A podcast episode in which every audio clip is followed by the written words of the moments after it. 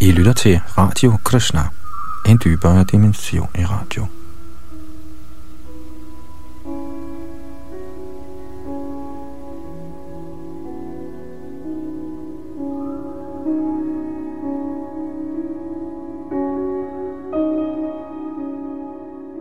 Sidste gang i vores gennemgang af Shrimad Bhagavatam, hvor vi startede på anden bog, nåede vi frem til tekst tretten.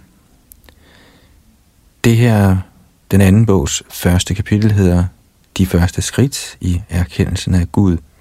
Her får vi blandt andet en beskrivelse af Krishnas Virāṭ, universelle form, og mange andre ting.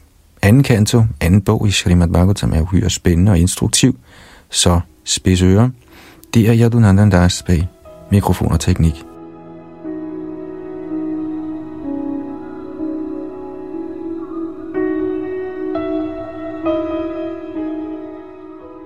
Tekst fjorten. Der var bjetarhi kauravya saptahang jivitavadhi upakalpaya tatsaravang tavad yat samparayikam. Mahārāja Parīkṣit, nu er din levetid begrænset til yderligere syv dage, så i denne tid kan du få gennemført alle de ritualer, der kræves for at få den bedste hensigt ud af dit næste liv. Hertil kommenterer A C Bhaktivedanta Swami Prabhupada. Da Shukadeva Gosvāmī havde citeret eksemplet med Mahārāja Khaṭvāṅga, der gjorde sig klar til det næste liv på meget kort tid, opmuntrede han Mahārāja Parīkṣit ved at sige, at siden han endnu havde syv dage til sin rådighed, kunne han let benytte tiden til at gøre sig klar til det næste liv. Indirekte fortalte Gosvāmī Mahārāja Parīkṣit, at han skulle søge ly i herrens lydrepræsentation i de syv tilbageværende dage af hans liv, og således få sig selv udfriet. Med andre ord kan enhver på bedste vis forberede sig til det næste livet ganske enkelt at høre Śrīmad Bhagavatam, som den blev reciteret af Shukadeva Gosvāmī for Mahārāja Parīkṣit. Ritualerne er ikke formelle, men der er nogle gunstige betingelser, der skal sørges for, ligesom det bliver fortalt herefter.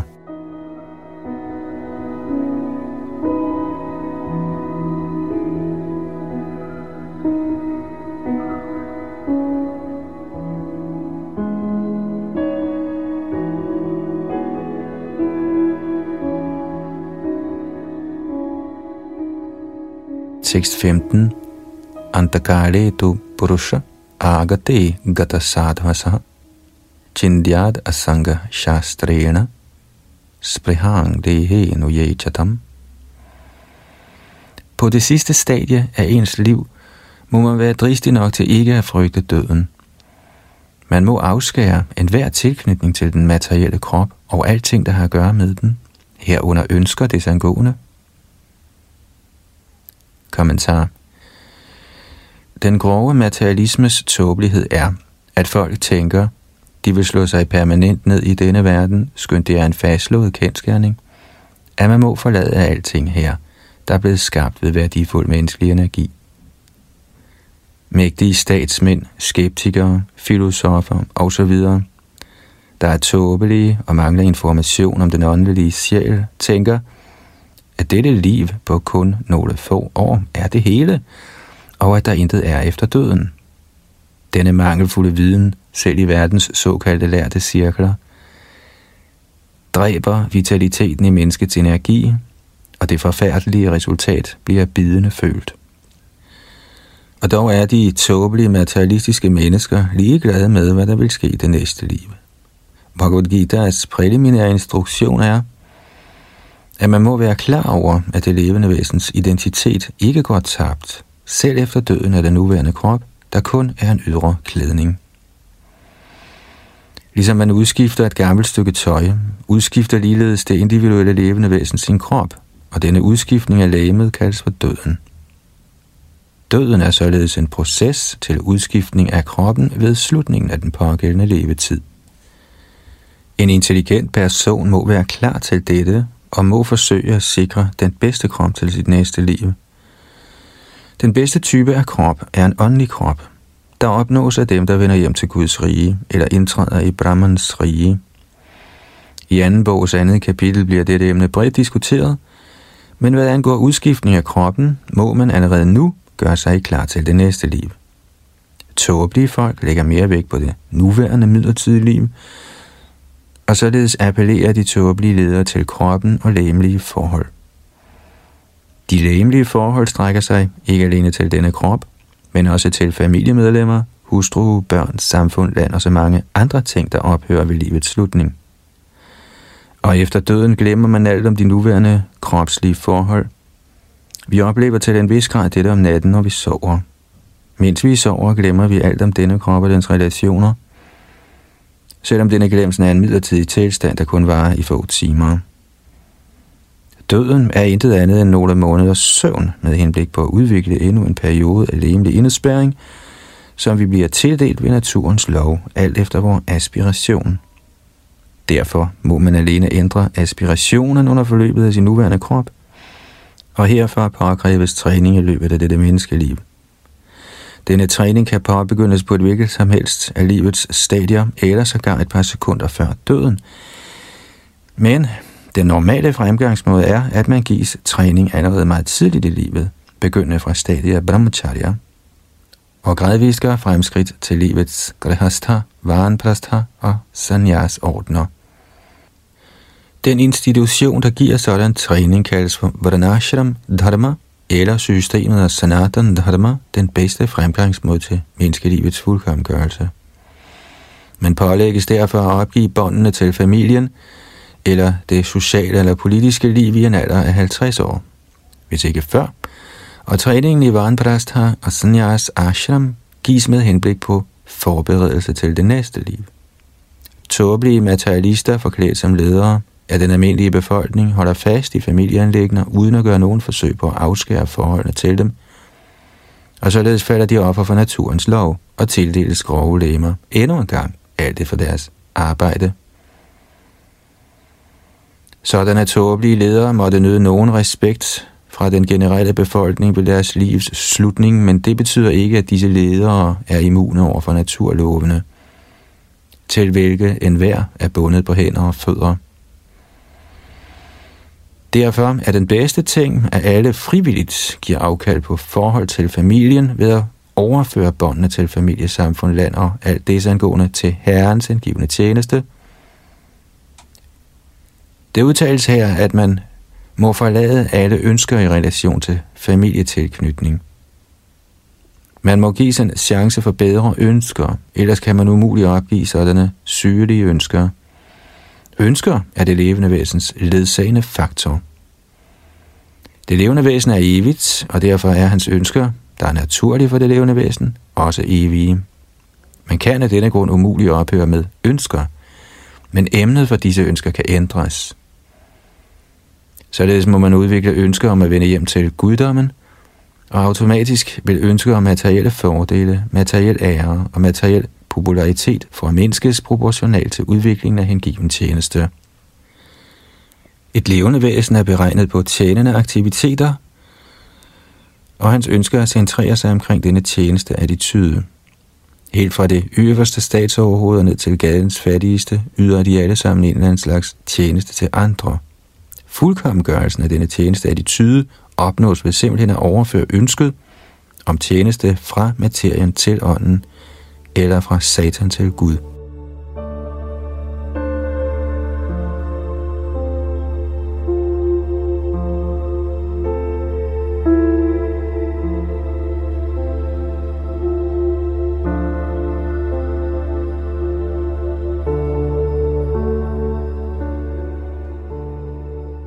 Tekst seksten.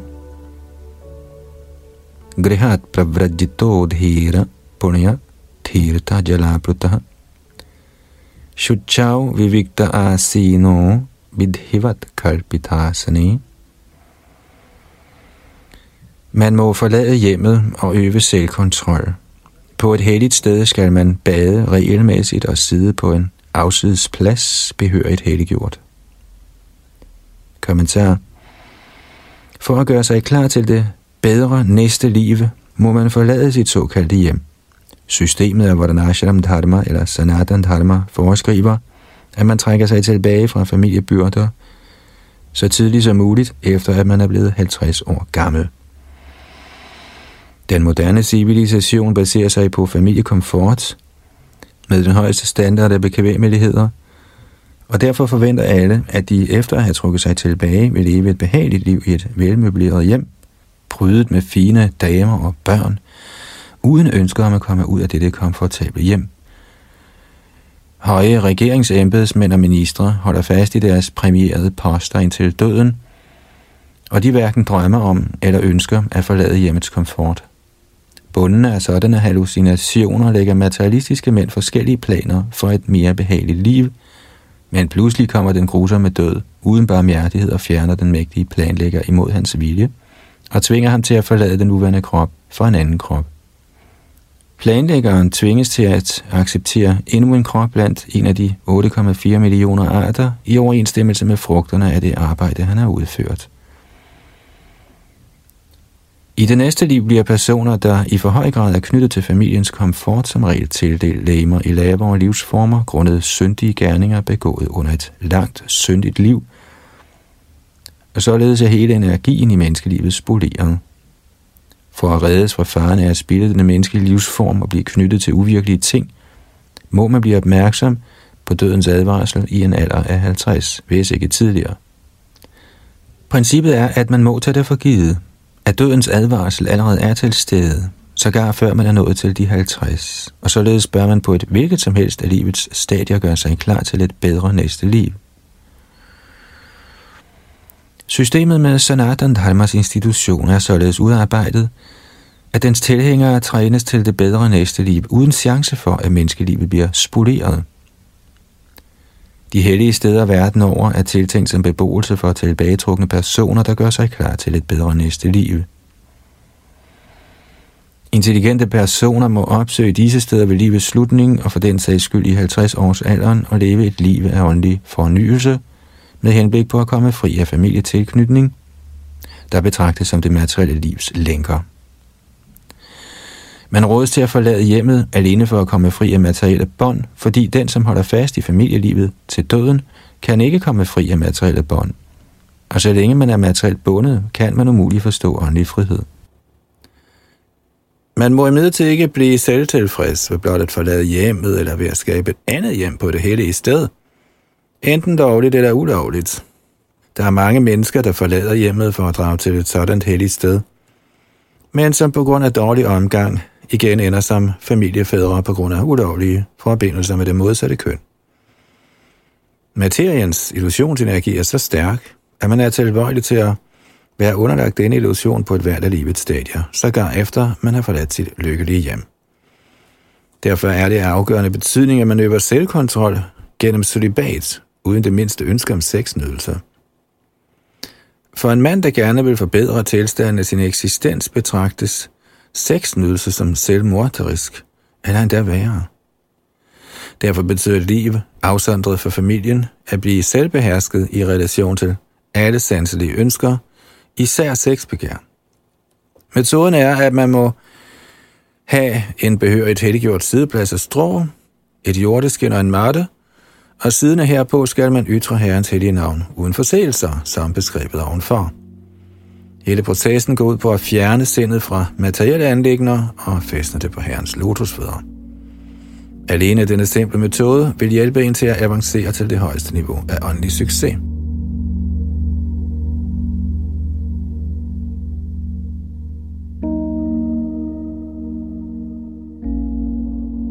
Tekst sytten.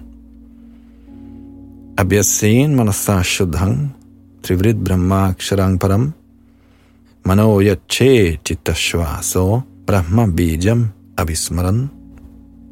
Efter at man har slået sig ned på ovenstående vis, skal man forsende til at huske de tre transcendentale bogstaver A U M, og ved at regulere åndedrættet skal man beherske sindet, sådan at man ikke glemmer det transcendentale frø.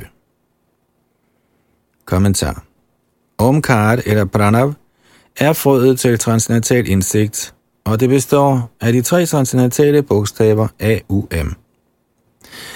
Ved at gentage dette i sindet, i kombination med åndedrætsprocessen, der er en transcendental, men mekanisk måde at komme i trance på, ligesom det tilrådes af de mægtige mystikeres erfaringer, er man i stand til at få det materielt absolutte sind under kontrol.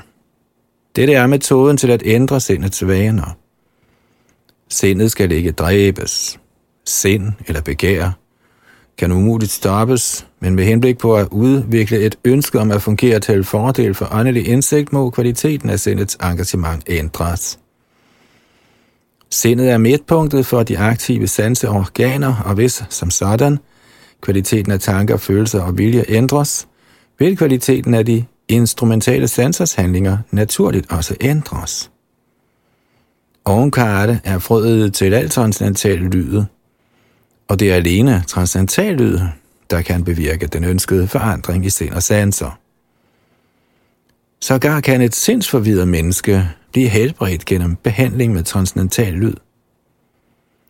I Bhagavad Gita er pranav, eller ovenkarrette, bliver accepteret som den direkte litterære repræsentation af den højeste absolute sandhed. Den, som er ude af stand til direkte at synge Herrens hellige navn, som er anbefalet overfor, kan let gentage pranava, omkar. Denne omkar er en form for tiltale, såsom O min herre. Ligesom om har det om betyder O min herre, guddoms højeste person.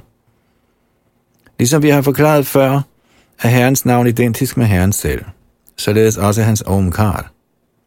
Men de, som er ude af stand til at realisere Herrens transcendentale personlige form, eller navn, grundet deres mangelfulde sanser, med andre ord nybegynderne, bliver trænet i selvrealiseringens praksis med denne mekaniske metode af åndedrætsregulering, og vil samtidig gentage pranav, omkart, inden i sindet, eftersom guddommens persons transcendentale navn, form, attributter, leje osv. umuligt kan forstås med de nuværende materielle sanser, er det, ligesom vi adskillige gange har givet udtryk for, afgørende, at man gennem sindet, der er midtpunktet for sansernes aktiviteter, i gang sætter sådan transcendental realisering.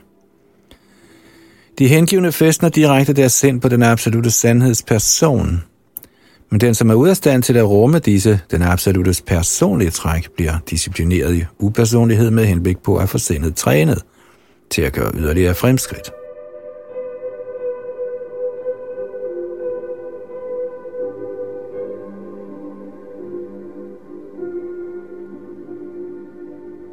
Tekst atten. Yached vishayebhyo kshan manasa buddhisarati mana karmabhir akshiptang shubharthe dharayadhiya. Gradvist, som sindet bliver i stigende grad åndeliggjort, skal man trække det tilbage fra sanseaktiviteter, og gennem intelligens vil sindet komme under kontrol. Det sind, der i for høj grad er optaget af materielle aktiviteter, kan engageres i guddoms persons tjenester og blive helt forankret i fuldstændig transcendental bevidsthed. Kommentar. Den første metode til sindets åndeliggørelse gennem mekanisk gentagelse af pranav, altså omkarte, og kontrol over åndedrættet, kaldes teknisk for den mystiske eller yogiske proces af pranayam eller fuld kontrol over åndedrættet. Den endelige tilstand i dette pranayam-system er at være forankret i trance, der teknisk kaldes for samadhi. Men erfaringer har vist, at sågar stadiet samadhi ikke formår at få kontrol over det materielt fordybede sind. For eksempel blev den store mystiker Shamrita Muni sågar på stadiet samadhi offer for sanserne, og han forenede sig med Menakā. Historien har allerede noteret dette. Selvom sindet måske ikke for nærværende påtænker sanselige aktiviteter, husker det sanselige handlinger fra det underbevidste niveau, hvilket således forstyrrer ens komplette engagement i selvrealisering. Derfor anbefaler Shukadeva Gosvāmī det næste trin i den anerkendte fremgangsmåde, nemlig at fæstne sindet på guddoms højeste persons tjenester. Shri Krishna, guddoms højeste person, anbefaler tillige denne direkte metode i Bhagavad Gita's sjette kapitel. Med det således åndeligt rensede sind skal man straks indlade sig på Herrens transcendentale kærlighedstjeneste gennem de forskellige hengivne aktiviteter af at høre, lovprise osv. Når dette sker under behørig vejledning, udgør det den sikreste vej til fremskridt, selv for det forstyrrede sind.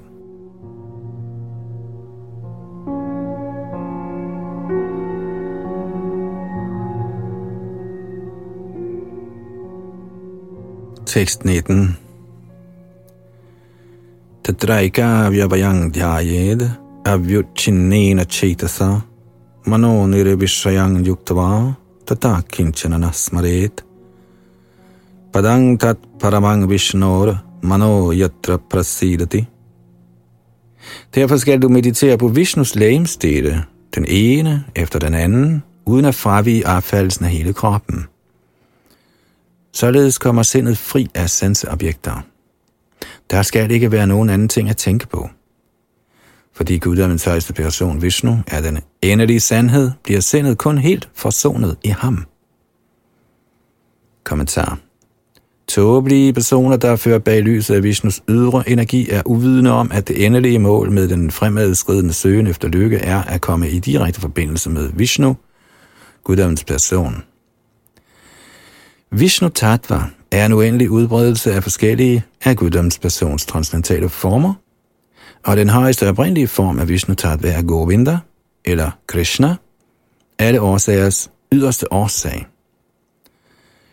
Derfor er tanker på Vishnu, eller meditation på Vishnus transcendentale form, og i særdeleshed Herren Krishna, det sidste ord i emnet meditation. Denne meditation skal bare begyndes med udgangspunkt i Herrens lotusfødder. Man skal imidlertid ikke glemme at lade sig aflede fra Herrens komplette form. Således skal man øve sig i at tænke på de forskellige dele af hans transcendentale krop, den ene efter den anden. Her i dette vers bliver det definitivt slået fast, at den højeste herre ikke er upersonlig. Han er en person, men hans krop er forskellig fra dem med de betingede sjæle, smas. Ellers ville Shukadeva Gosvāmī ikke have anbefalet meditation begyndende fra pranab, omkart og op til lemmerne på Vishnus personlige krop til opnåelse af komplet åndelig perfektion. Tilbedelsen af Vishnus erhverdige skikkelser i Indiens store templer er af denne grund ikke arrangementer til afguds dyrkelse, ligesom det fejlagtigt bliver fortolket af en klasse mænd med en ringe beholdning af viden. De er snarere forskellige centre til meditation over de transcendentale lemmer på Vishnus krop. Den erhverdige guddom i Vishnus tempel er identisk med Herren Vishnu ved Herrens ufattelige energi. Derfor er nybegynderens koncentration på Vishnus lemmer i templet, ligesom den bliver påtænkt i de åbenbarede skrifter, en nem lejlighed til meditation for personer, der er ude af stand til at sidde fast ned på et sted, og så koncentrere sig om prana og omkar, eller lemmerne på Vishnus krop, som her er anbefalet af Shukadeva Gosvāmī, den store autoritet. Den jævne mand kan få større gavn af at meditere på Vishnus form i templet end på ovenkartet. Den åndelige kombination af A U M, som tidligere forklaret. Der er ingen forskel på ovenkartet og Vishnus former, men personer, der er ubekendt med videnskaben om den absolute sandhed, forsøger at så splide ved at skelne mellem formerne af Vishnu og den er Omkara.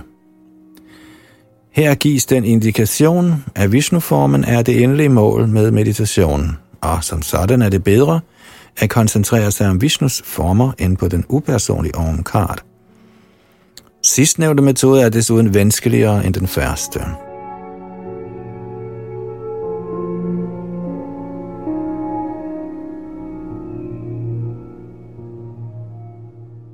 Teksttype Rajastamo bhyamakshiptang vimurhang mama atmanaha yache dharanaya dhiro hantiya tatkritang malam.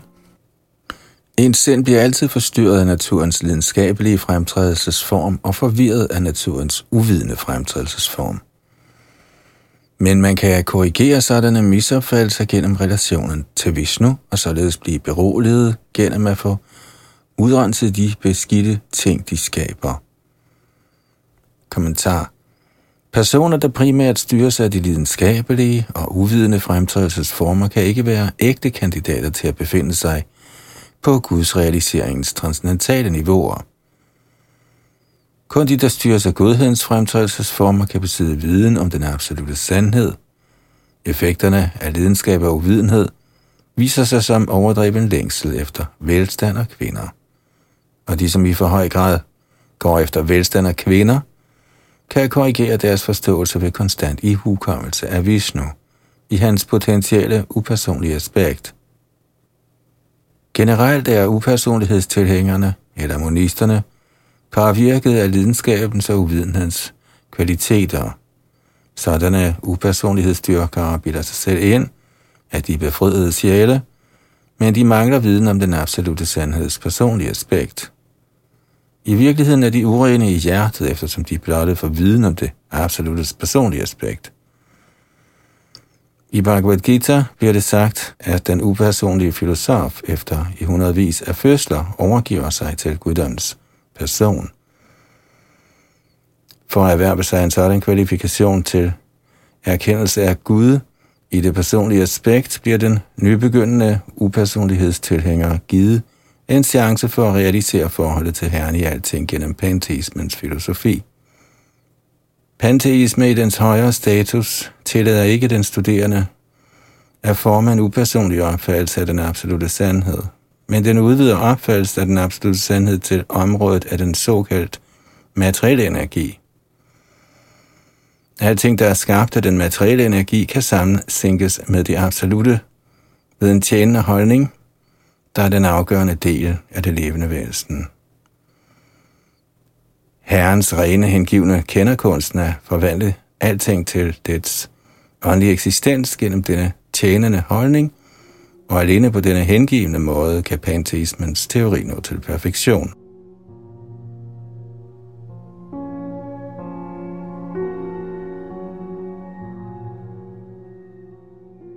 Tekst enogtyve.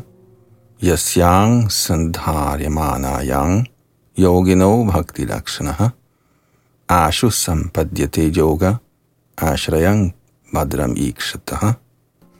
O konge, gennem dette system af ihukommelse og ved at være forankret i vanen af at se den algode personlige opfattelse af Herren, kan man meget snart opnå en given tjeneste til Herren under hans direkte ly. Kommentar. Succes i mystikkens udførelser opnås alene ved hjælp af den hengivne attitude. Panteisme eller systemet er at føle tilstedeværelsen af den mægtige alle vegne, er en art træning for sindet, sådan at det kan vende sig til den hengivne opfattelse. Og det er denne hengivne holdning hos mystikerne, der muliggør en succesfuld afslutning på sådanne mystiske bestræbelser. Man hæves imidlertid ikke til denne succesfulde status uden et anstrøg af iblandet hengiven tjeneste. Den hengivne atmosfære, der skabes ved det panteistiske syn, udvikler sig senere til hengiven tjeneste, og dette er upersonlighedstilhængerens eneste fordel. Det bliver bekræftet i Gitans tolvte kapitel, at selvrealiseringens upersonlige fremgangsmåde er mere besværlig, fordi den når frem til målet på en indirekte måde, selvom upersonlighedsfilosofen også bliver besat af Herrens personlige aspekt efter lang tid.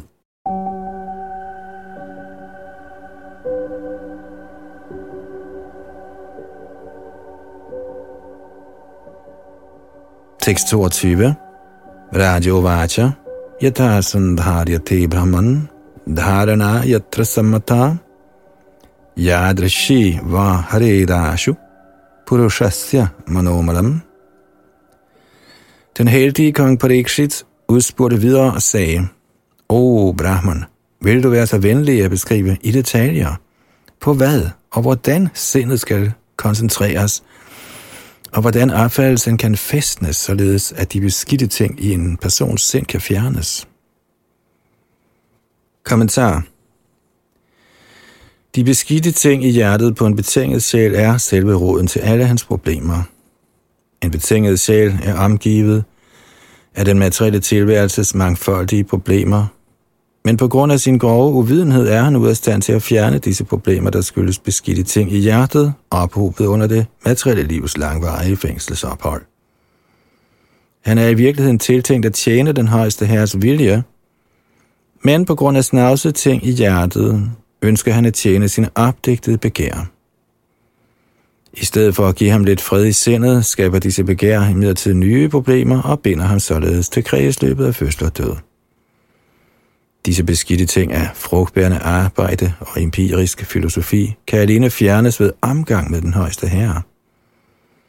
Den almægtige herre kan tilbydes sit samvær gennem sine ufattelige energier. Således gives personer, der er ude af stand til at fæstne deres tro på den absolutes personlige aspekt, en chance for at omgås hans virat rup, eller herrens kosmiske upersonlige aspekt. Herrens kosmiske upersonlige aspekt er et aspekt af hans uendelige kræfter. Siden energien og den energiske er identiske, kan sågar opfattelsen af hans upersonlige aspekt hjælpe den betingede sjæl til at omgås ham, og således gradvist hæve ham til niveauet af personlig kontakt.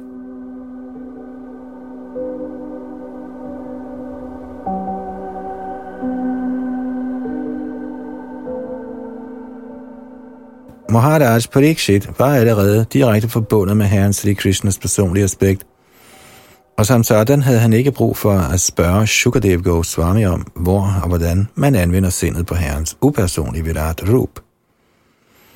Men han bad om at få en detaljeret beskrivelse over emnet til fordel for andre, der er ude af stand til at forestille sig Herrens personlige aspekt, som formen af evighed, viden og lyksalighed.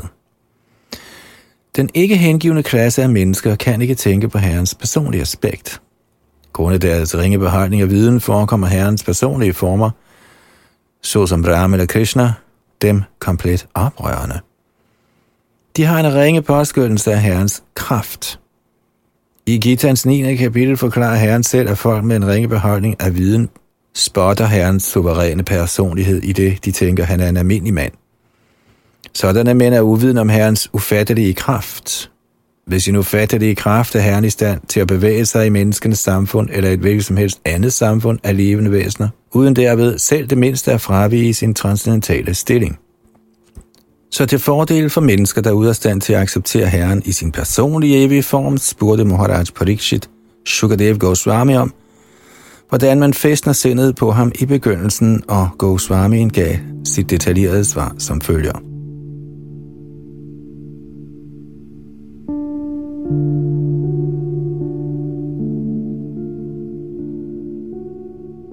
Tekst treogtyve.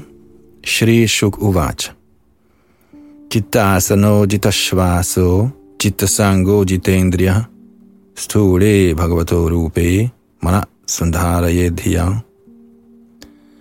Shukadeva Gosvāmī svarede: man skal beherske sidestillingen, regulere åndedrættet gennem den yogiske pranayam og således beherske sind og sanser, og med intelligensen koncentrerer sindet på Herrens grove energier, kaldet Virāṭ Rup. Kommentar. Den betingede sjæls materielt fordybede sind tillod ham ikke at transcendere grænsen for selvets legemlige begreb, og således foreskrives yogametoden til meditation, beherskelse af sidestilling og åndedrættet samt koncentration af sindet på den højeste, med henblik på at forme karakteren af den grove materialist. Med mindre disse materialister sættes i stand til at rense det materielt fordybede sind, kan de umuligt koncentrere sig om transcendentale tanker. Og til det formål kan man fæstne sit sind på Herrens grove materiel eller ydre aspekt. De forskellige dele på Herrens gigantiske skikkelse bliver beskrevne i de følgende vers. De materialistiske mænd er i høj grad ivrige efter at opnå nogle mystiske færdigheder, som følger af en sådan beherskelsesproces, men det egentlige formål med yogiske reguleringer er at udrydde de ophobede ting, såsom begær, vrede, grådighed og alle sådanne former for materiel besmittelse. Skulle den mystiske yogi afledes ved de medfølgende færdigheder af mystisk kontrol, er hans opgave med yogisk fuldkomgørelse en fiasko, eftersom det endelige mål er realisering af Gud. Han rådes derfor til at fæstne sit groft materialistiske sind ifølge et anderledes begreb, og således komme til indsigt om Herrens energi. Så snart energierne bliver forstået som instrumentale udtryk for transcendensen, avancerer man automatisk til næste trin, og gradvist gør stadiet af fuldkommen indsigt mulig for ham.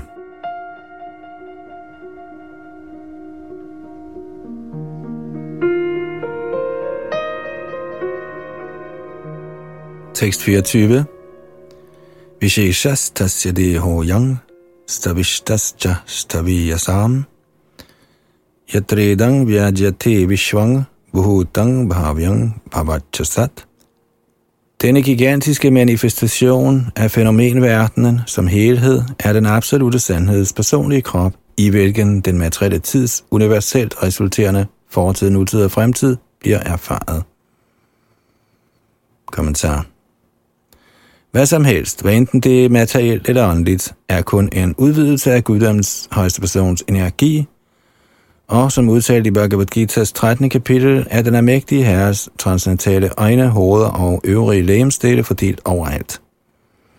Han kan se, høre, berøre eller vise sig hvor som helst, for han er til stede overalt som oversjælen, over alle ubetydelige sjæle, skønt han har sin bestemte bolig i den absolute verden.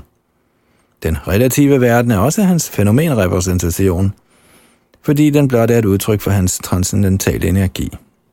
Skønt han er til stede i sin bolig, er hans energi fordelt over det hele, ligesom solen både er lokaliseret og fordelt overalt, eftersom solen stråler, i det de ikke er forskellige fra solen, regnes for solens udvidelser.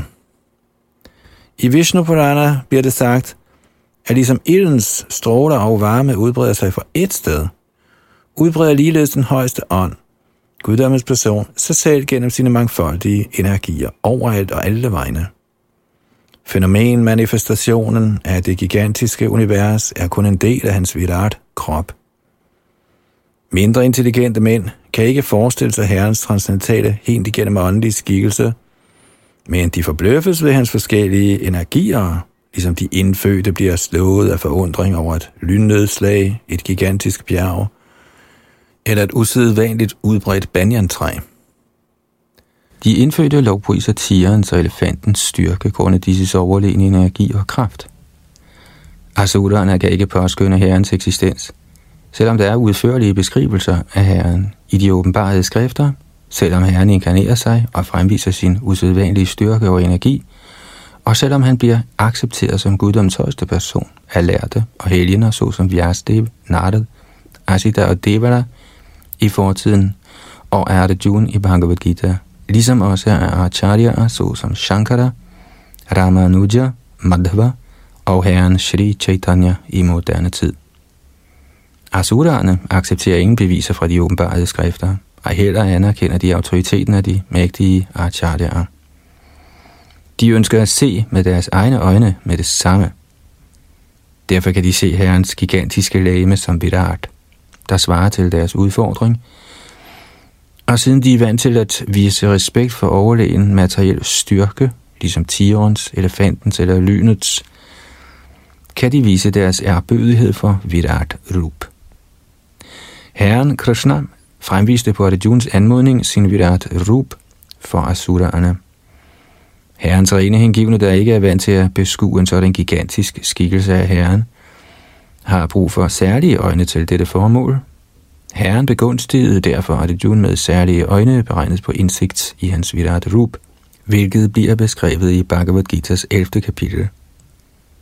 Denne herrens Virāṭ Rup blev især fremvist, ikke for Arjunas skyld, men for den uintelligente klasse af mænd, der accepterer hvem som helst som herrens inkarnation og således vildleder den generelle befolkning.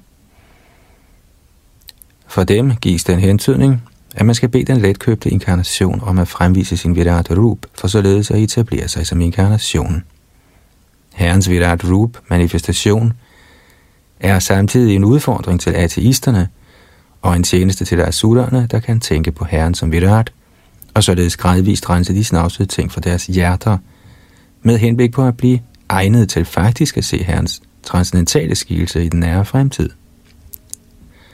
Dette er den alt igennem barmhjertige herres gunstbevisning over for ateisterne og de grove materialister.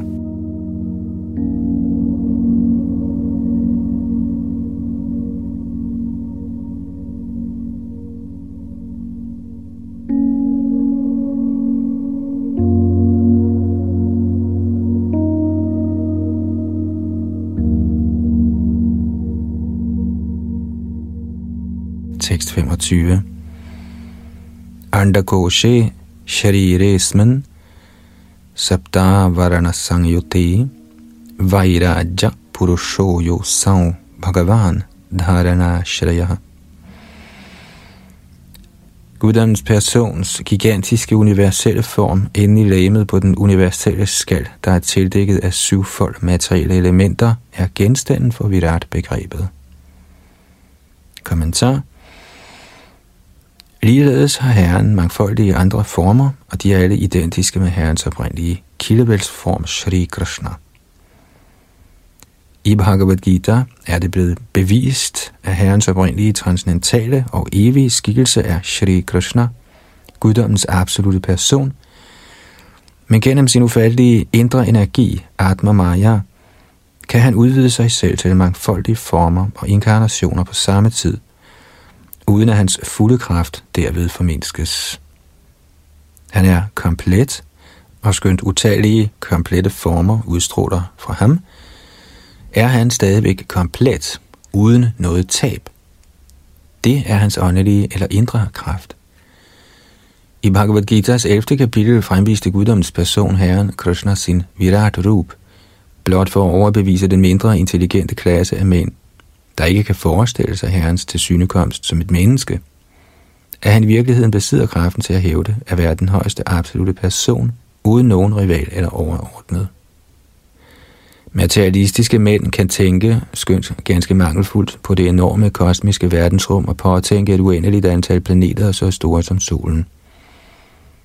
De er kun i stand til at se den cirkelformede himmel over deres hoveder, uden nogen information om, at dette univers, såvel som mange andre i tusindvis af universer, hver især er dækket af syv materielle tildækninger af vand, ild, æter, ego, det umanifesterede samt den materielle natur, ligesom en enorm fodbold, oppumpet og overdækket, der flyder på årsagshavets vandmasser, hvori Herren ligger som Mahavishnu.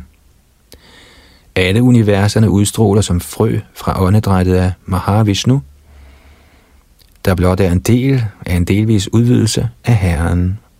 Og alle disse universer, som brahmanerne præsiderer over, fordufter, når Mahavishnu trækker sit mægtige åndedræt tilbage.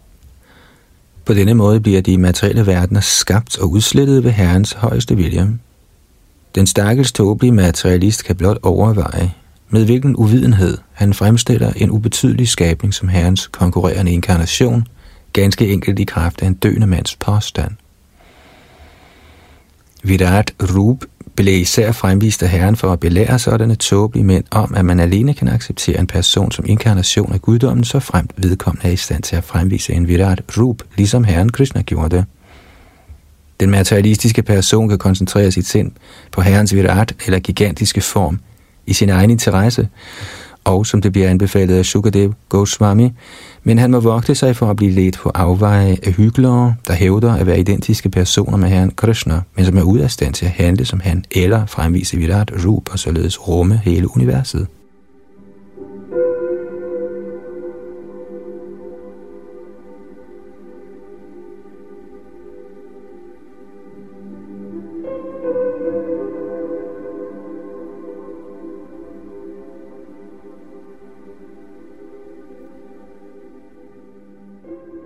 tekst seksogtyve. Pātālametasya hi pādamūlaṁ patanti pārṣṇi prapadīra sātalam mahātalaṁ viśvaśrijota gulphau talātalaṁ vai puruṣasya jaṅghe. Personer, der er nået til indsigt herom, har konstateret, at de planeter, der kendes som Pātala, udgør undersiden på fødderne af den universelle herre, samt at hælene og tæerne er Rasatala-planeterne. Anklerne er Mahatala-planeterne, og hans skinneben udgør Talatala-planeterne. Kommentar. Udover guddommens højeste persons legemlige eksistens, har den kosmiske eksistens ingen virkelighed. Alting i de manifesterede verdener hviler på ham, som bekræftet i Bhagavad Gita ni fire. Men det betyder ikke, at alting i materialistens synskreds er den højeste person. Begrebet om Herrens universelle form giver materialisten en chance for at tænke på den højeste herre, men materialisten må være fuldstændig klar over, at hans projektion af verden i en ånd af at ville dominere den, ikke udgør erkendelse af Gud. Den materialistiske forestilling om udnyttelse af de materielle ressourcer foranlediges af illusionen i Herrens ydre energi. Og skulle det som så nogen ønske at få indsigt i den højeste sandhed ved at forestille sig Herrens universelle form, må vedkommende kultivere den tjenende holdning. Medmindre denne tjenende holdning bliver genoplivet, har begrebet af virat erkendelse kun ringe virkning på iagttageren. Den transcendentale herre er aldrig, uanset forestillingen om hans form, del af den materielle skabelse. Han bibeholder sin identitet som den højeste ånd under alle forhold og er aldrig påvirket af de tre materielle kvaliteter, eftersom alt materielt er besmittet. Herren eksisterer altid ved sin indre energi.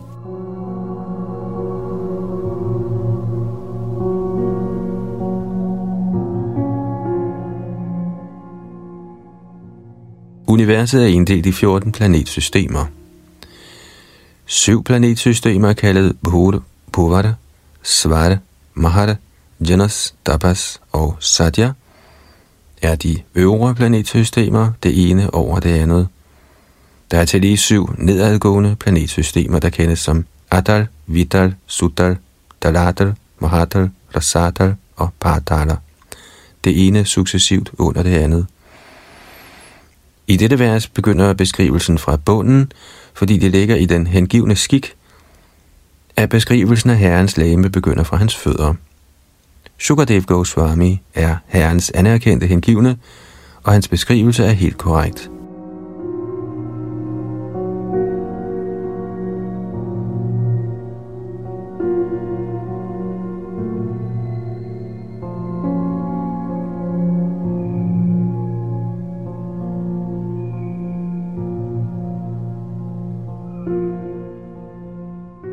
tekst syvogtyve. Dve januni sutalang vishvamurtere urudvayang vitalam chatalang cha mahitalang tajaghanang mahipate nabhastalang nabhi sarogrinanti. Knæene på den universelle form er planetsystemerne ved navn Sutal, og de to lår er planetsystemerne Vital og Atal. Hofterne er Mahidal, og verdensrummet er fordybningen af hans navle. tekst otteogtyve. Ura stalang jyotirani kamasya griva mahara padanang vajjanosya tapo varateng viduradi pungsa satyang tushir shani sahasra shirshnaha. Brystkassen på den oprindelige persons gigantiske skikkelse er det lysende planetsystem. Hans hals er Mahara-planeterne, hans mund er Janas-planeterne, og hans pande er Dabas-planetsystemet. Det øverste planetsystem, der kendes som Satyaloka, er hovedet på han, som har tusind hoveder. Kommentar. De lysende himmellegemer, såsom solen og månen, befinder sig praktisk talt i universets midte, og som så kendes de som brystkassen på Herrens oprindelige gigantiske form. Og over de lysende himmellegemer, der også kaldes for de himmelske tilholdssteder for det kosmiske direktorats halvguder, befinder sig i planetsystemerne Mahara, Janas og Tapas. Og over dem alle er Satyalokas planetsystem, hvor de øverste ledere over naturens fremtrædelsesformer residerer, nemlig Vishnu, Brahma og Shiva. Denne Vishnu kendes som Kshirodakshayi Vishnu, og han agerer som oversælgen i et hvert levende væsen. Der er utallige universer, der flyder på årsags-oceanet, og i hvert et af dem befinder sig repræsentationen af Herrens Virāṭ-form, sammen med utallige sole, måner, himmelske halvguder, Brahma'er, Vishnu'er og Shiva'er, der alle befinder sig i blot en del af Herren Krishnas ufattelige energi, som udtalt i Bhagavad Gita ti toogfyrre.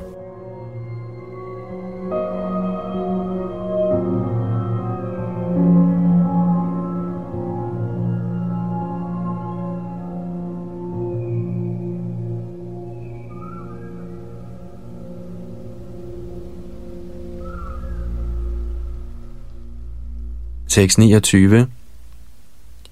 Indradayo bahava ahur usra karanau disha shrotam amusya shabdaha na satya dasrau paramasya nasi granosya gandho mukamagniridhaha.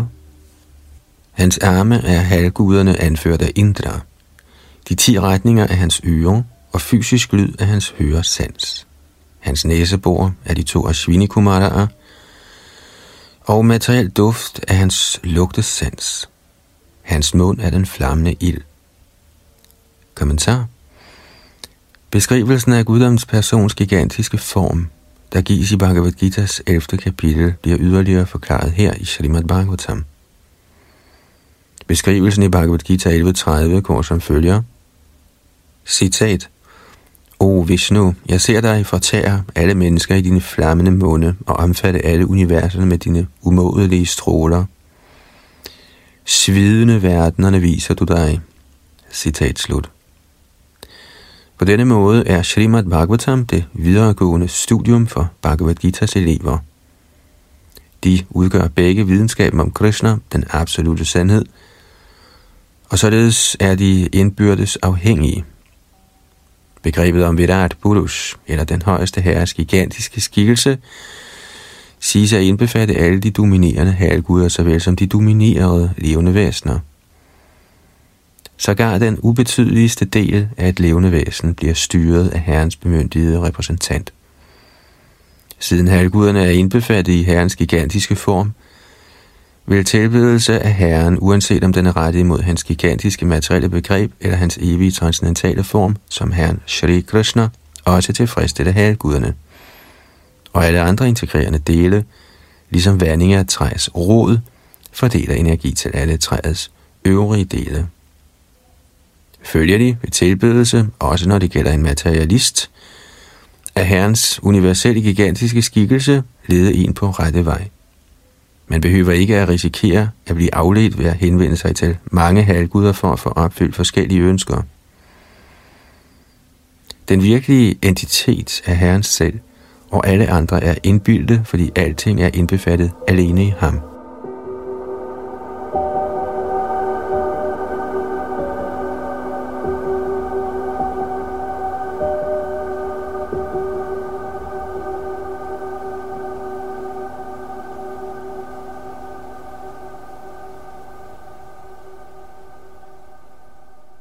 tredive. Jaurakshini chakshurabhut patanga pakshmani vishnor ahani ubhecha tadbru vijringbha parameshtidhishnyam aposya talu rasaiva jihva. Verdensrummets sfære udgør hans øjenhuler, og øjeæblet er solen som kraften til at se.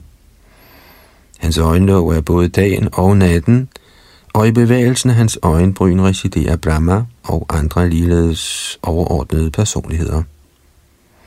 Hans gane er vandets behersker Varuna, og saften eller essensen i alting er hans tunge. Kommentar. I betragtning af sund fornuft forekommer beskrivelsen i dette vers noget selvmodsigende, fordi øjeæblet under tiden sammenlignes med solen og under tiden med verdensrummets sfære. Men der er intet spillerum for sund fornuft i shastraernes forskrifter. Vi må acceptere beskrivelserne i shastraerne og mere koncentrere os om formen af Virat Rup end om sund fornuft. Sund fornuft er altid ufuldstændig, hvorimod beskrivelserne i shastra altid er fuldstændige og komplette. Er der en uoverensstemmelse, skyldes den vor mangel og ikke shastras. Dette er metoden til at nærme sig den vediske visdom.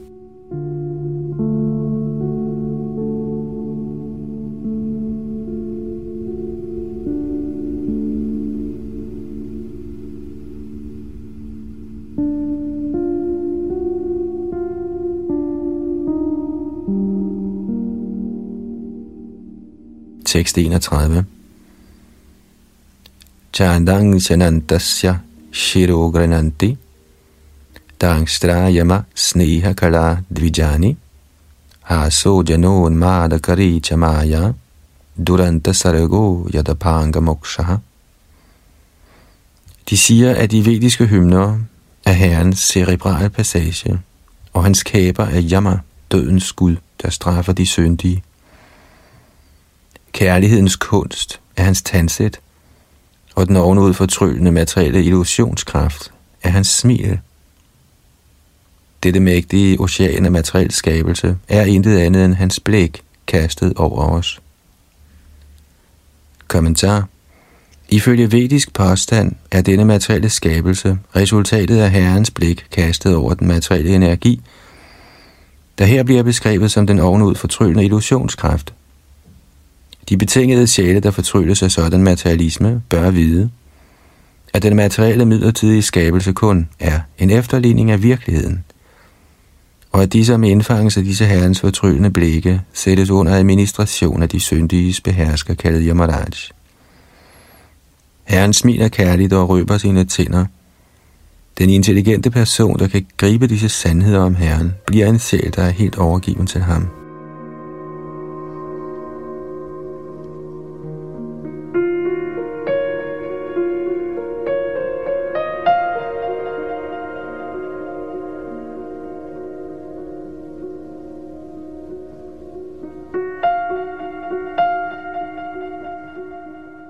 Tekst toogtredive. Vrido taraustod hara evalobho dharma stanod dharma patho saprashtham kastasya medharang vrishanau chamitrau kukshi samudra girajosti sanghaha. Beskedenhed er hans overlæbe, længsel er hans hage, religion er herrens bryst, og i religiøsitet er hans ryg. Brahmaji, der skaber alle levende væsener i den materielle verden, er hans kønsorganer, og Mitra-Varunaerne er hans to testikler. Oceanet er hans talje, og højene og bjergene er hans knogler. Kommentar. Den højeste herre er ikke upersonlig, ligesom mindre begavede tænkere fejlagtigt forestiller sig. Snarere er han den højeste person, som bekræftet i alle autentiske vediske bøger. Men hans personlighed er forskellig fra det, vi kan forestille os. Det udtales her, at Brahmaji handler som hans kønsorganer, samt at Mitra-Varunaerne er hans to testikler. Dette indebærer, at han som person er komplet med alle legems organer, men de er af anderledes typer med anderledes kræfter.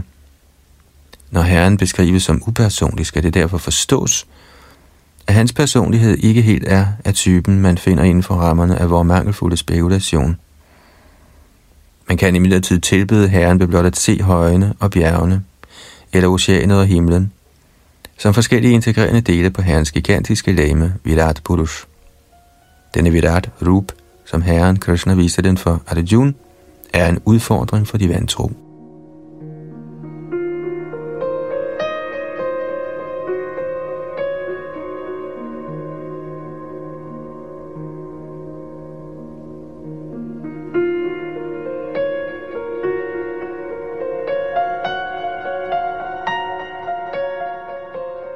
Tekst treogtredive.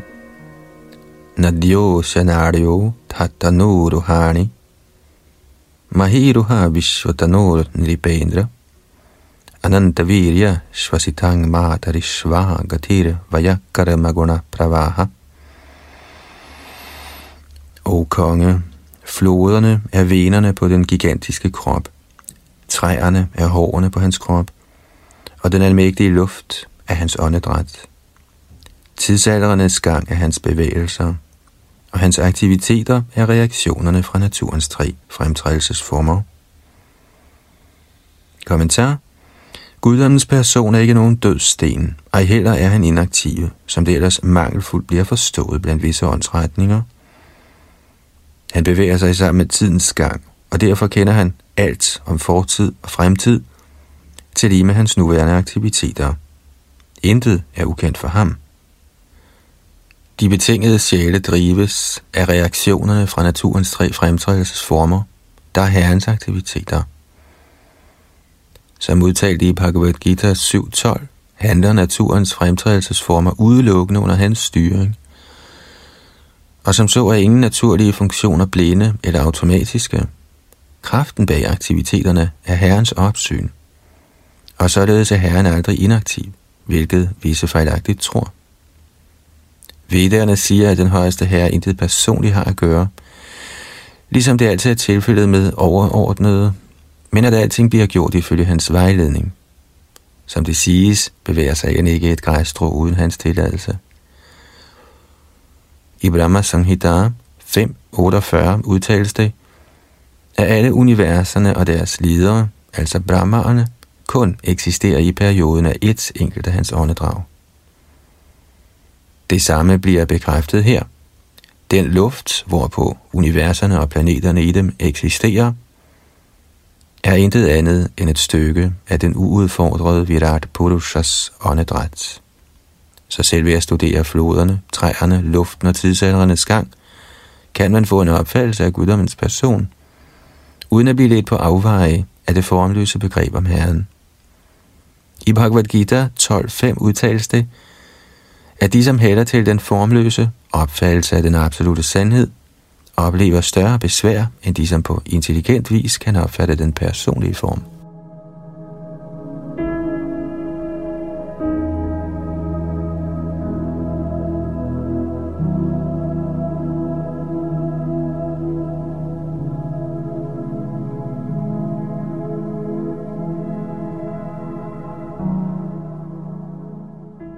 Tekst fireogtredive. Isha Shakishan Vidurambu Vahan Vasastu Sandhyan Guruvarya Bhumnaha Abhyakta Mahur Hridayangamanascha Sachandrama Sarva Vikara Koshaha. O du bedste af guruer, de vandbærende skyer er håret på hans hoved, dagens og nattens slutning af hans påklædning, og den primære årsag til materiel skabelse er hans intelligens.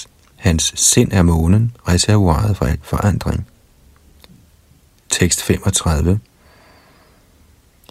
Vijnana shaktin mahimamanante sarvatmanonta karanangiritram ashvashvataryushtra gajanakani sarve mariga pashava shroni deshe. Materiens princip, Mahatattva, er den allesteds nærværende herres bevidsthed, ligesom det bliver bestyrket af eksperterne, og Rudra-deva er hans ego. Hesten, muldyret, kamelen og elefanten er hans negle, og de vilde dyr og alle de firebenede befinder sig på området af herrens bælte.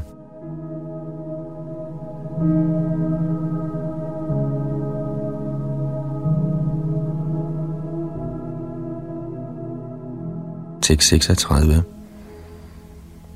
Vajang sitat vyakaranang vichitrang manurmanisha madjuno nivasaha Gandharva vidyadhara charanapsara svara smritir asurani kaviryaha.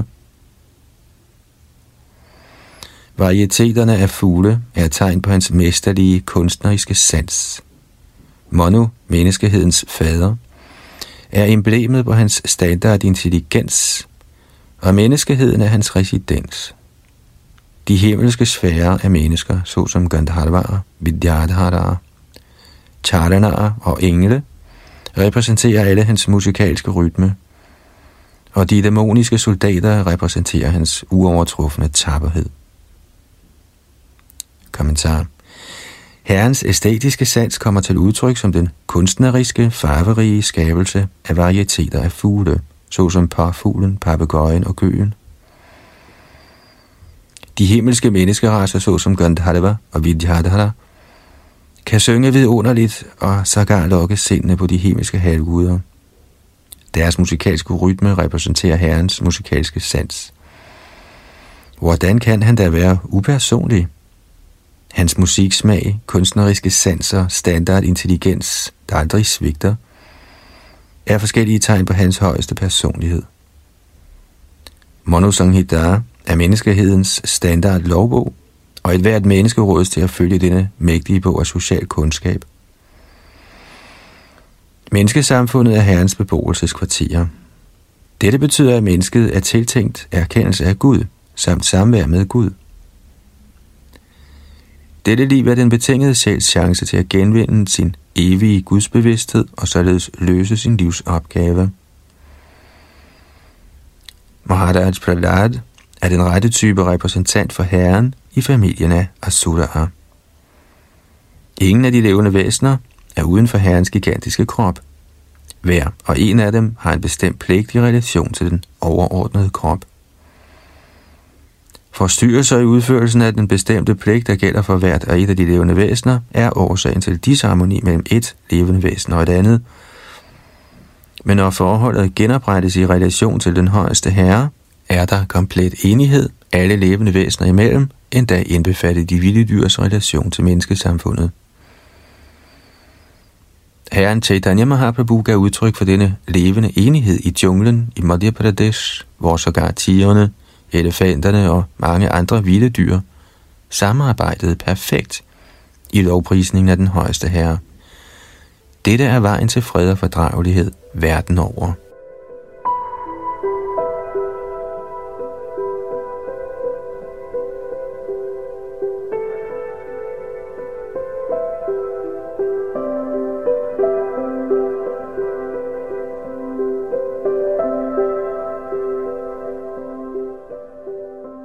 Tekst syvogtredive. Brahmananang kshatrabhujo mahatma viruru rangri shrita krishna varanaha nana bhidhabhidjagano papanno dravyatmaka karma vitara yogaha. Virāṭ Puruṣaens ansigt er brahminerne, hans arme er kshatrierne, hans lår er vaishyerne, og shudraerne står under beskyttelse af hans fødder. Alle de erhverdige halvguder er også overgivende til ham, og det er enhvers pligt at udføre ofre med rimelige goder for at behage herren. Kommentar. Monoteisme bliver praktisk talt foreslået her. At tilbyde mange halvguder ofre under forskellige navne nævnes i de vediske bøger, men henstillingen i dette vers er, at alle disse mangfoldigheder af halvguder er indbefattet i formen af guddommens højeste person.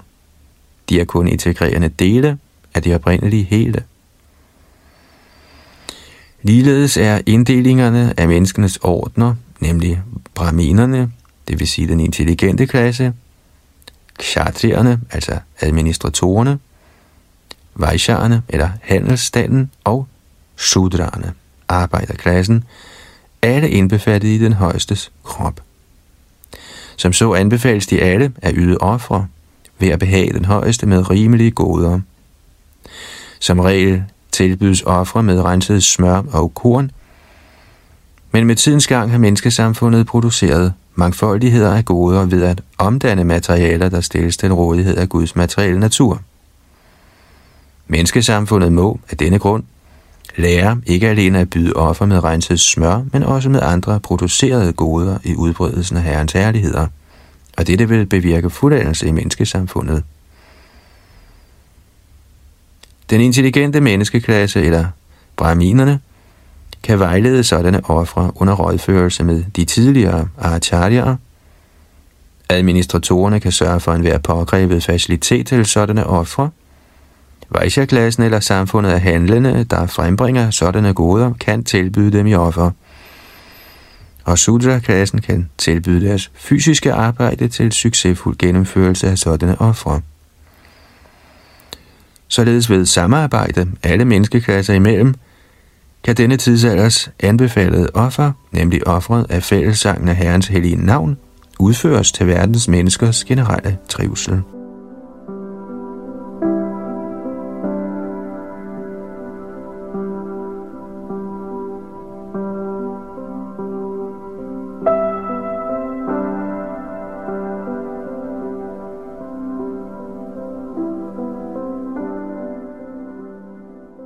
Tekst otteogtredive. Iyana saab ishvara vigrahasya ya sannivesha katito mayate sandharyate smin vapushi stavishte manasva buddhya nayato stikinchit. Jeg har således forklaret den grove materielle gigantiske opfattelse af guddommens person for dig. Den, som alvorligt ønsker befrielse, koncentrerer sit sind på denne herrens form, eftersom der intet mere er i den materielle verden. Kommentar.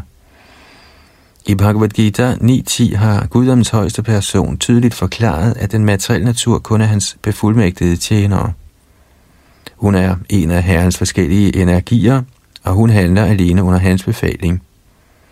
Som den højeste transcendentale herre kaster han ganske enkelt et blik over det materielle princip, og således sættes materien i bevægelse, og de resulterende reaktioner viser sig en efter en ved seks typer af gradvise differentieringer.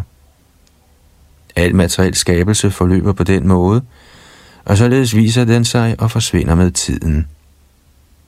Mindre intelligente personer, udstyret med en ringe beholdning af viden, kan ikke rumme tanken om denne herrens Shri Krishnas ufattelige kraft, ved hvilken han viser sig nøjagtigt som et menneske.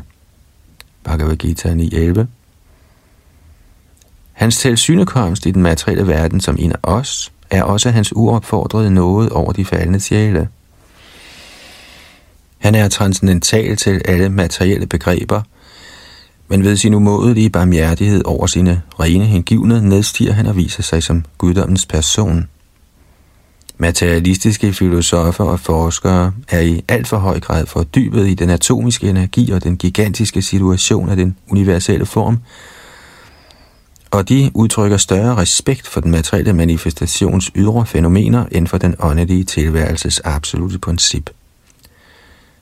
Herrens transcendentale form er hinsides jurisdiktionen og sådanne materialistiske aktiviteter, og det er meget vanskeligt at begribe, at herren på en gang kan være lokaliseret og altgennemtrængende, eftersom de materialistiske filosofer og forskere bedømmer alting efter deres egen erfaring. Fordi de er ude af stand til at acceptere den højeste herres personlige aspekt, er herren venlig nok til at vise Virāṭ-aspektet af sin transcendentale form, og her har Srila Śukadeva Gosvāmī levende beskrevet denne herrens form. Ingen af de materialistiske tankefulde mænd kan bevæge sig hinsides dette begreb om den gigantiske form. Sindene på de materialistiske mænd flakker og skifter hele tiden mellem det ene og det andet aspekt. Derfor rådes man til at tænke på herren ved at tænke på en hvilken som helst del af hans gigantiske krop. Og blot med sin intelligens kan man tænke på ham i skikkelse af en hvilken som helst af den materielle verdens udtryk. Skoven, bjerget, oceanet, mennesket, dyret, halvguden, fuglen, bæstet eller noget andet.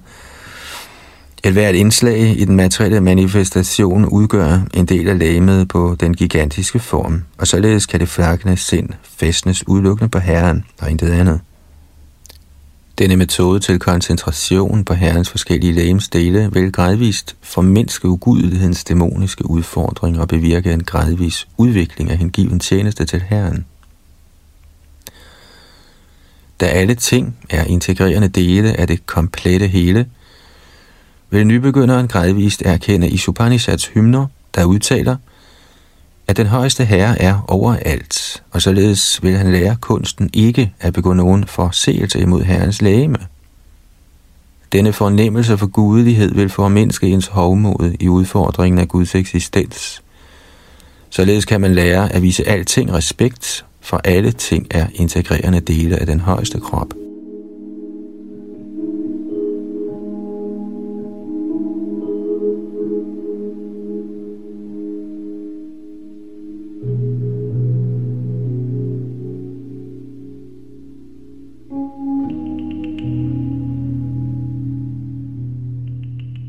seks niogtredive. Så sarvadhi vrityanubhuta sarva atma yatha svapna janekshitaikaha tang satyamananda nidhim bhajita nanyatra sajjed yata atma pataha. Man skal koncentrere sit sind på Guddoms højeste person, der alene fordeler sig til så mange manifestationer. Ligesom almindelige personer skaber i tusindvis af ting i drømme. Man må fæstne sindet på ham, den eneste alt igennem lyksalige, absolute sandhed. Ellers bliver man vildledt og vil forårsage sin egen nedværdigelse. Kommentar. I dette vers bliver den hengivne tjenestes metode antydet af den mægtige Goswami Srila Shukadeva. Han ønsker at overbevise os om, at vi i stedet for at aflede vores opmærksomhed til mange grene af selverkendelse, skal koncentrere os om Guddoms højeste person som den endelige genstand for indsigt, tilbedelse og hengivelse. Selverkendelse er, så at sige, at gå i kamp for det evige liv, imod den materielle tilværelses slid. Og derfor bliver yogien eller den hengivne ved den ydre energis illusoriske barmhjertighed stillet over for mange fristelser, der igen kan indfiltre en mægtig kriger i den materielle tilværelses trældom. En yogi kan opnå mirakuløse færdigheder ud i materielle evner, såsom anima og lakhima, hvorved man kan blive mindre end det mindste eller lettere end det letteste, eller i almindelig forstand kan man opnå materielle velsignelser i skikkelse af velstand og kvinder. Men man advares imod sådanne tillokkelser, fordi genindvikling i sådan illusorisk glæde betyder nedværdigelse af selvet og fortsat fangenskab i den materielle verden. I kraft af denne advarsel bør man alene følge sin overvågne intelligens.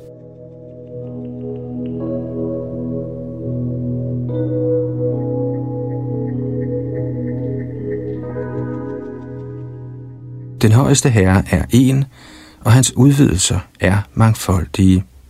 Han er derfor altings oversjæl. Når en person ser et eller andet, må han vide, at hans syn er sekundært, og at herrens syn er primært. Man kan ikke se noget, med mindre herren først har set det. Dette er instruktionen i Vedderne og Upanishaderne. Så uanset hvad vi siger eller gør, er det herren, der er oversjælen over al handling og synsevne. Denne teori om samtidig enhed og forskellighed mellem den individuelle sjæl og oversjælen bliver fremlagt af herren Shri Chaitanya Mahaprabhu som filosofien om Achincha Bheda Abheda Tattva. Virat Rup, eller den højeste herres gigantiske aspekt, indbefatter alting, som kommer til udtryk materielt, og derfor er herrens gigantiske eller virat aspekt oversjælen over alle levende og ikke-levende væsener. Men Virat Rup er også manifestationen af Narayan eller Vishnu, og går man videre fremad, vil man til sidst se, at herren Krishna er den endelige oversjæl over alt, som er. Konklusionen er, at man uden tøven må blive en tilbeder af herren Krishna, eller for den sags skyld hans fuldstændige udvidelse Narayan og ingen anden. I de vediske hymner siges det klart, at Narayan som det første kastede et blik over materien, og således var der skabelse. Før skabelsen var der hverken Brahma eller Shiva, for ikke at tale om andre.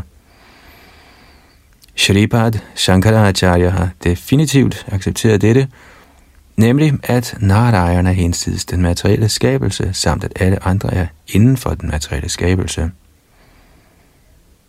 Hele skabelsen er af denne grund et med og forskellig fra Narayan på én gang, og dette støtter Shri Chaitanya Mahaprabhus Achincha Bheda Abheda Tattva filosofi.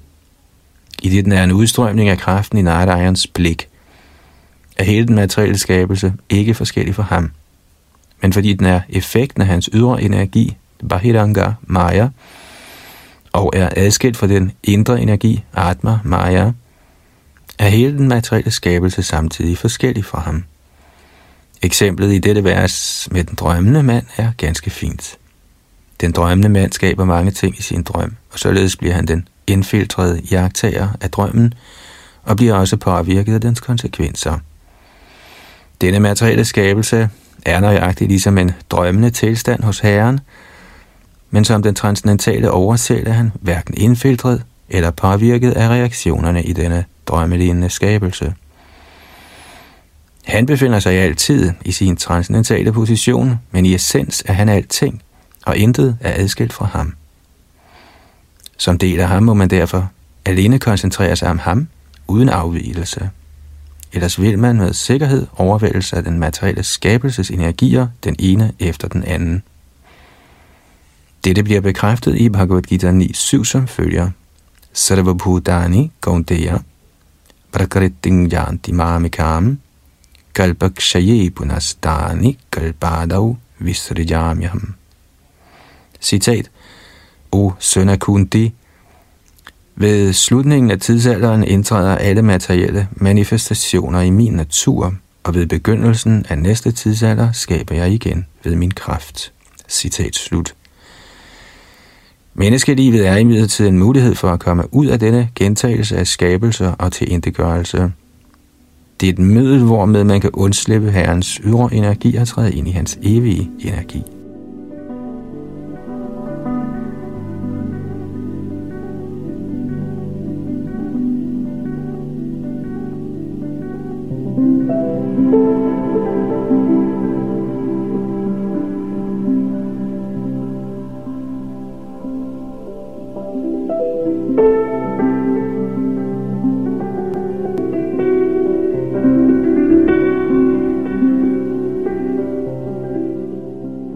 Således ender Bhaktivedanta kommentarerne til Shrimad Bhagavatams anden bogs første kapitel med titlen Det første skridt i erkendelsen af Gud.